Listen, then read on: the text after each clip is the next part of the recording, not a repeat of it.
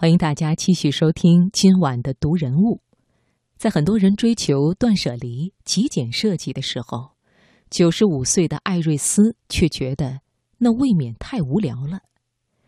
如果你看过艾瑞斯的照片，一定会觉得她一点也不像一个老奶奶。她戴着黑框大眼镜，用造型夸张的首饰搭配颜色鲜艳的衣服，而奇怪的是。这种大多数人都不敢驾驭的造型，在他身上却显得妙极了。英国《卫报》曾经把艾瑞斯列为全球五十位五十岁以上最佳衣着者之一。他的粉丝众多，从六岁的小女孩到成熟女性，甚至很多男性也对艾瑞斯崇拜不已。今晚的这个人物故事呢，我们就来听一听艾瑞斯的精彩人生。选自《Lens》杂志。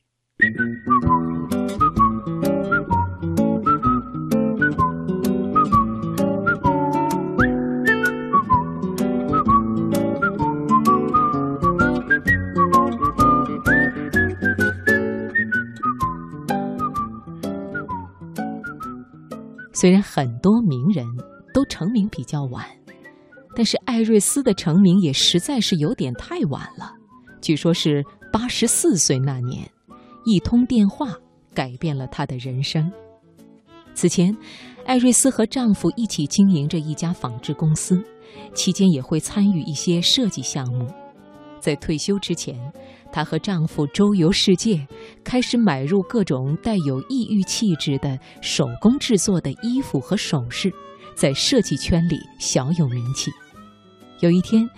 一位来自大都会艺术博物馆的策展人需要临时替换一场展览，毫无头绪的时候，他给艾瑞斯打去电话，希望他能够拿出自己多年来收藏的衣物、首饰以及其他设计师的作品，以此来办一场展览。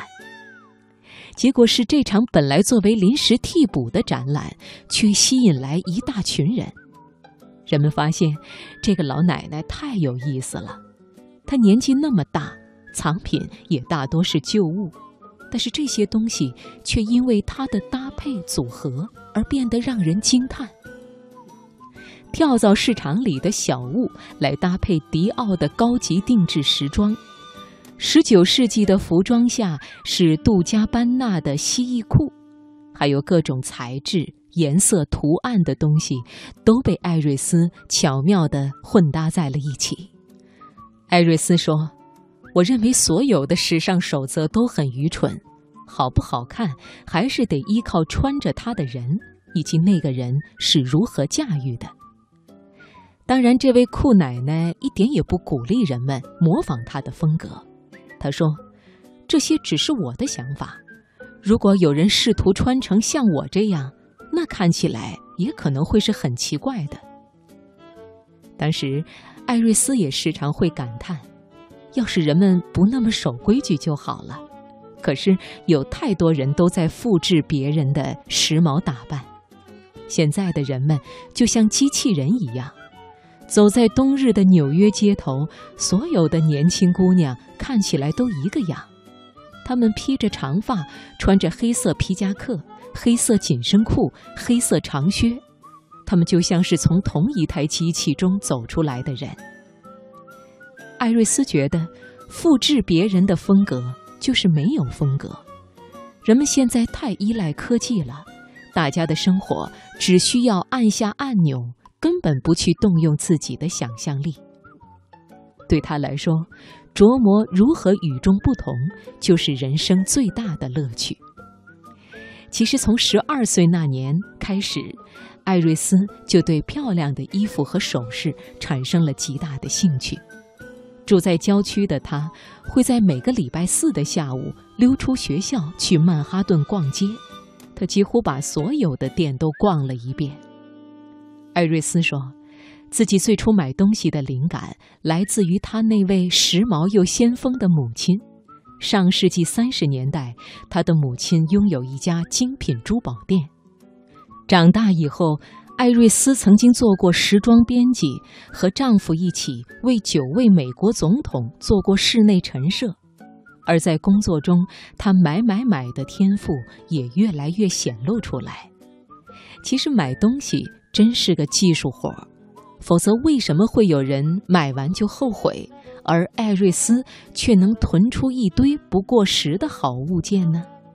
艾瑞斯说：“你必须照照镜子，看清自己是谁。有件东西或许很时髦，但是你也不能因为别人说好你就买。”你也不想买一件只有安吉丽娜·朱莉才能穿的好看的东西吧？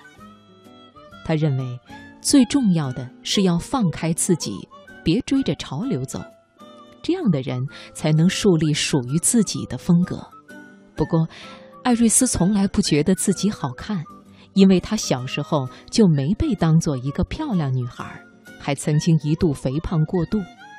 他说：“我从来不觉得自己是个漂亮的人。”但是我从不会因此而感到难过，因为我发现，很多依赖漂亮容颜的女生，随着时光流逝，容颜老去，他们就什么都没有了。